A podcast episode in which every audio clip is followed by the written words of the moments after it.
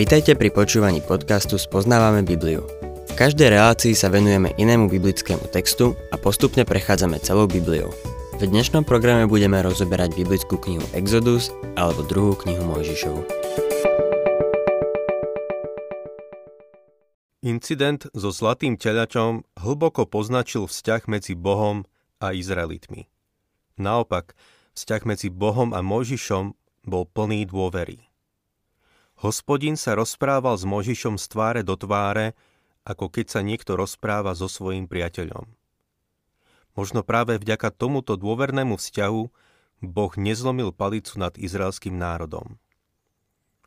Otvorme si, milí poslucháči, 34. kapitolu knihy Exodus a budeme čítať prvé 4 verše.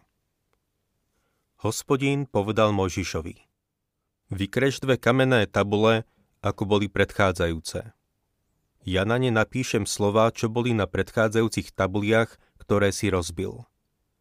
Buď pripravený. Ráno vystúpiš na vrch Sinaj a na jeho končiari sa postavíš ku mne. Nikto však nesmie vystúpiť s tebou a nikto nech sa neukazuje na celom vrchu. Ba ani ovce, ani dobytok sa nesmú pásť oproti tomuto vrchu. Mojžiš teda vykresal dve kamenné tabule ako tie predchádzajúce. Včas ráno vstal, vystúpil na vrch Sinaj, ako mu prikázal hospodin a vzal do rúk obe kamenné tabule.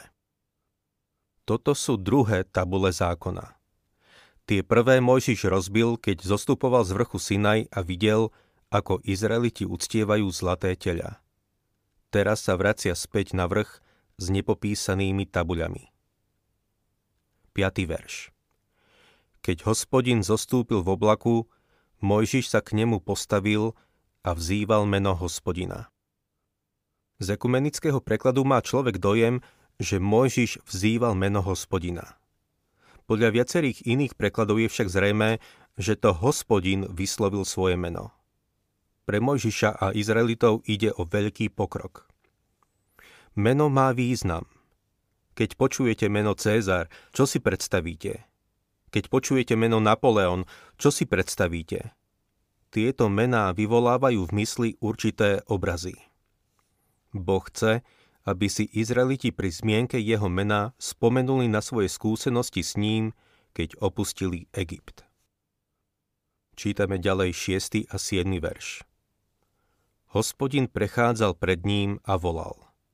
Hospodin, hospodin, milosrdný, láskavý, zhovievavý, veľmi milostivý a verný Boh. Preukazuje milosť tisícom, odpúšťa vinu, zločin a hriech, ale nič nenecháva nepotrestané. Boh nepreukazuje milosrdenstvo tým, že by si zatváral oči pred vinníkom, alebo že by povedal, jednoducho zabudnem na tento hriech. Hriech musí byť potrestaný a musí byť zaň zaplatené. Boh v žiadnom prípade nenechá hriech nepotrestaný. Čo sa stane potom? Ako môže súčasne preukazovať milosrdenstvo a vysporiadať sa s neprávosťou? Vďaka obeti. Obete, ktoré v tom čase prinášali Izraeliti, neodstránili hriech, ale odkazovali na dokonalú obeť pána Ježiša Krista, ktorý keď prišiel, odstránil hriech svojou smrťou na kríži. Čítajme ďalej v 7. verši. Trestá vinu otcov na synoch a vnukoch do 3. a 4. pokolenia. Je dobré pamätať na to, že tvoj dnešný hriech má dopad na tvoje deti, vnúčatá, pravnúčatá a prapravnúčatá. Pamätám si ešte na prednášky z psychopatológie. Druhý odbor, ktorý som študoval na vysokej škole, bola psychológia. Takmer som prijal štipendium, aby som pokračoval v tomto štúdiu. Jedného dňa sme sa vybrali na exkurziu do jednej psychiatrickej liečebne v Bolivare v štáte Tennessee. Ukázali nám rôzne formy abnormality. Všetci pacienti trpeli nejakým mentálnym ochorením. Potom, čo sme videli jednu konkrétnu skupinu, sa jeden spolužiak spýtal lekára, čo spôsobilo tieto ochorenia. Doktor jednoducho odpovedal – boli to buď hriechy ich otca alebo deda, alebo to mohli byť hriechy ich pradeda. 8. a 9. verš Mojžiš sa rýchlo sklonil až po zem, klaňal sa a hovoril. Pane, ak som získal tvoju priazeň, prosím, pane, poď medzi nás. Je to síce tvrdošíný ľud, ale odpust nám viny a hriechy a príjmi nás ako svoje vlastníctvo. Je to už štvrtý krát, čo sú Izraeliti označení ako tvrdošíný ľud. Dúfam, že už je nám jasné, že Boh nezachránil izraelský národ, pretože boli nadradení iným národom, alebo preto, že sa im lepšie darilo, alebo preto, že slúbili, že budú dobrí. Boli tvrdošíní. 10. a 11. verš Vtedy hospodin povedal, ja s vami uzavriem zmluvu, pred všetkým tvojim ľudom budem robiť divy, aké sa nestali na celej zemi ani v nejakom národe. Všetok ľud, uprostred ktorého si, uvidí hospodinovo dielo. To, čo s tebou urobím, vyvolá úžas. Zapamätaj si, čo ti dnes prikazujem. Vyženiem pred tebou Amorejčanov, Kanánčanov, Chetitov, Perizejcov, Chivijov a Jebúsejov. Boh hovorí, že vyženie všetkých nepriateľov a toto je tretí krát, čo sa o tom zmienuje. 12. verš Daj si pozor, aby si neuzatváral zmluvu s obyvateľmi krajiny, do ktorej vojdeš, aby pre teba neboli osídlom. Boh ich varoval, aby neuzatvárali žiadne zmluvy s obyvateľmi krajiny. Keď Gibeončania prišli k Jozuovi, Izraelitov podviedli – predstierali, že prišli z diálky a mali starý zatuchnutý chlieb, aby to dokázali. Pri najmenšom Jozuovi. Prečo Boh nechcel, aby Izraeliti uzavreli zmluvy s obyvateľmi Kanánu? Keby s nimi uzavreli zmluvu, stalo by sa to pre nich osídlom a viedlo by ich to späť k modlárstvu. Pokračujeme 13. a 14. veršom. Preto zrúcaš ich oltáre, rozlámeš ich posvetné stĺpy a povytínaš ich ašery. Nebudeš sa klaňať inému Bohu, lebo hospodin, ktorý sa volá žiarlivý, je naozaj žiarlivý Boh. Hospodin je žiarlivý Boh a nechce sa deliť so svojou cťou a slávou s falošnými bohmi. Nie je dôvod, aby sme ospravedlňovali Boha za to, že je žiarlivý. Raz som počul jednu ženu povedať – môj manžel na mňa nežiarli. Vystatovala sa tým. Mohol som jej však povedať, že ak jej manžel nežiarli, tak ju nemiluje. Ak máš niekoho rád, tak na ňo žiarliš a nechceš sa oňho deliť. Môžeme byť žiarliví aj negatívnym spôsobom, ale to nie je to, o čom tu hovoríme. Ak niekoho miluješ, zaujímaš sa a staráš sa oňho. Čítame ďalej 15. až 17. verš. Neuzavrieš zmluvu s obyvateľmi tej krajiny, lebo keď budú smilniť so svojimi bohmi a prinášať im obety, pozvú ťa a musel by si jesť z ich obetnej hostiny.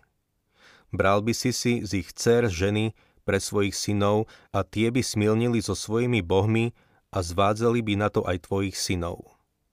Nebudeš si robiť liatých bohov. Kanánska krajina bola plná modlárstva. Krajina bola plná hrubej nemravnosti.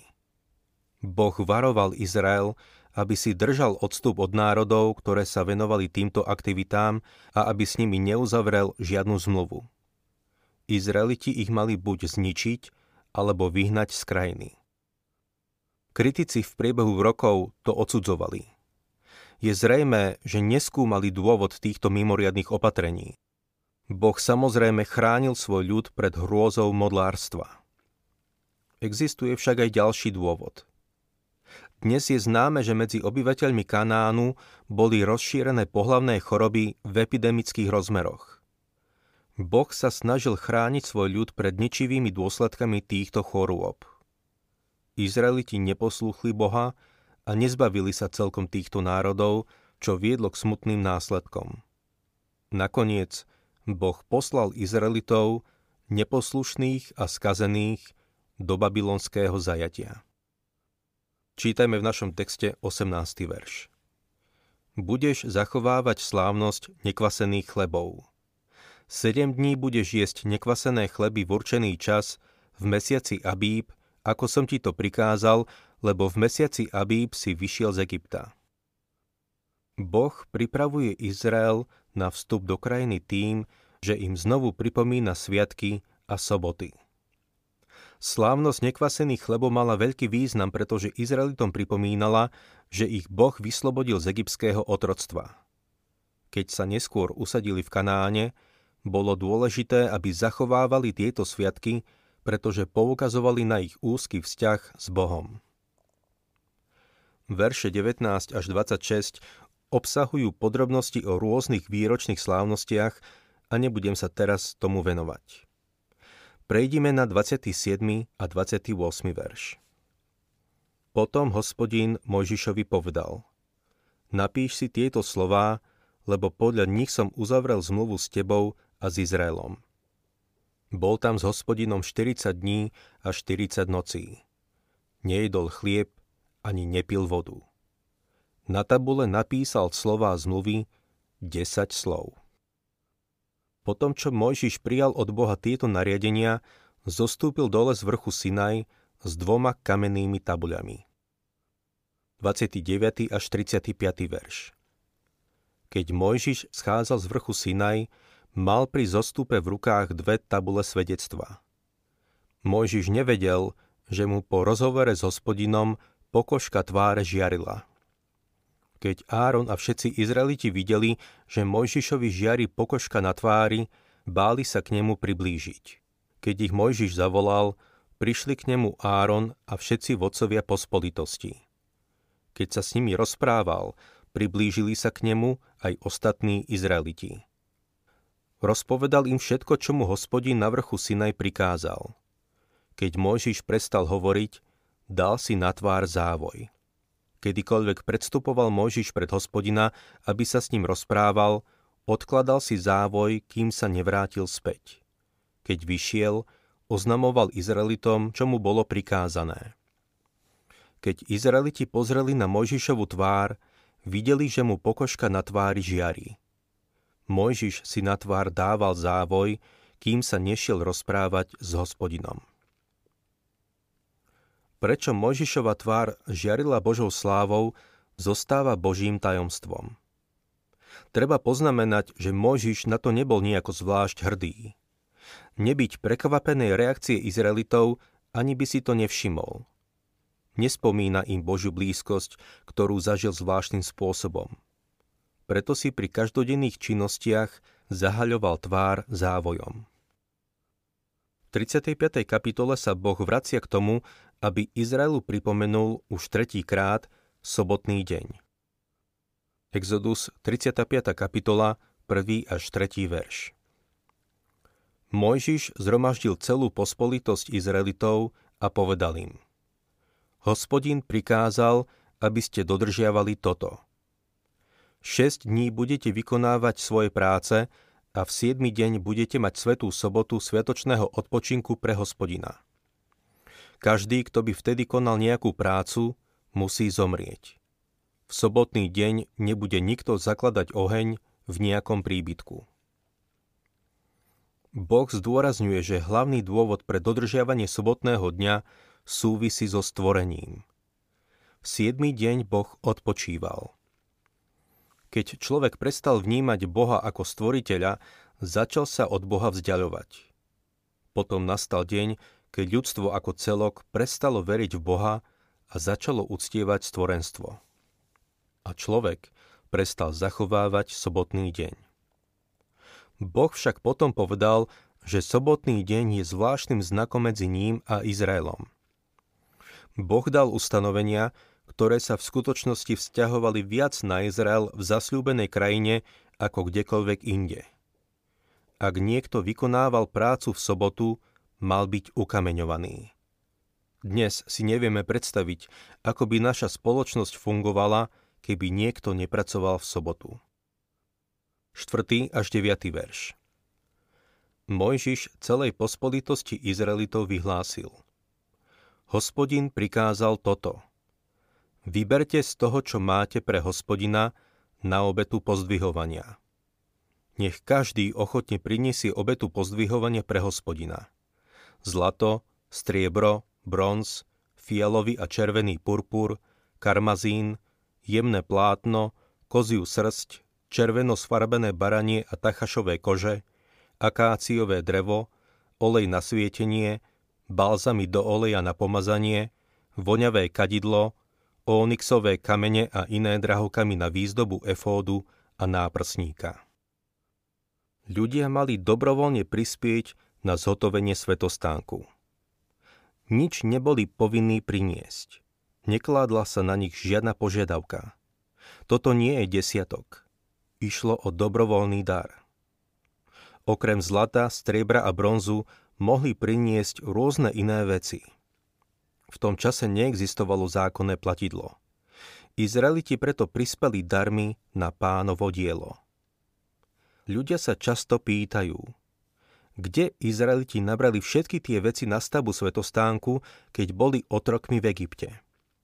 Možno si pamätáte, že Boh povedal, že z Egypta výjdu s veľkým majetkom. Čítame o tom v Genesis 15. kapitole 14. verši. Postaral sa o to, aby dostali spätne zaplatené za roky otrockej práce.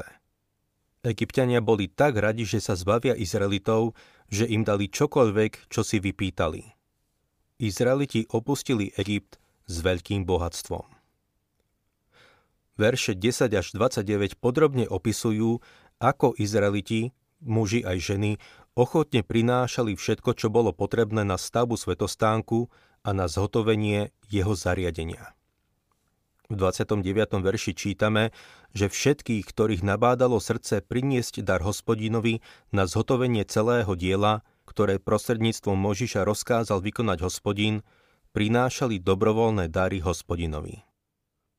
Čítame ďalej verše 30 a 31. Mojžiš povedal Izraelitom, pozrite, hospodin povolal po mene Becaléla, Uriho syna, Chúrovho syna z Júdovho kmeňa. Naplnil ho Božím duchom, dal mu múdrosť, chápavosť, zručnosť pre každú prácu. Boh obdaroval Becaléla potrebnými schopnosťami a zručnosťami, aby mohol zhotoviť príslušenstvo, ktoré bolo pre svetostánok tak dôležité. 34. verš Dal mu aj schopnosť poučať iných, jemu aj Oholiábovi, Achisamáchovmu synovi z Dánovho kmeňa. Boh dal Becalélovi aj schopnosť viesť iných pri stavbe svetostánku. Čítame 35. verš. Naplnil ich múdrosťou, aby mohli zhotovovať akékoľvek práce – remeselnícke, umelecké, vyšívkárske z fialového a červeného purpuru, karmazínu a zjemného plátna, ako aj tkáčske práce. Oni budú vykonávať všetky práce a navrhovať plány. Svetostánok bol nádherný objekt. Bol to klenot na púšti. Nebol veľký, nebol to žiaden veľkosklad. Bola to malá stavba. Odhaduje sa, že materiál, ktorý sa použil na zhotovenie tohto svetostánku, by mal dnes hodnotu niečo cez 50 miliónov eur. Svetostánok bol vzácným Božím drahokamom. Bol to obraz jeho syna Ježiša Krista. Ak sa vám páči program Spoznávame Bibliu, budeme radi, ak ho odporúčite svojim známym a dáte like alebo nás začnete sledovať na facebookovej stránke Spoznávame Bibliu. A ak vás niečo oslovilo alebo zaujalo, napíšte nám cez Facebook alebo na adresu spoznávame.bibliu zavinač gmail.com.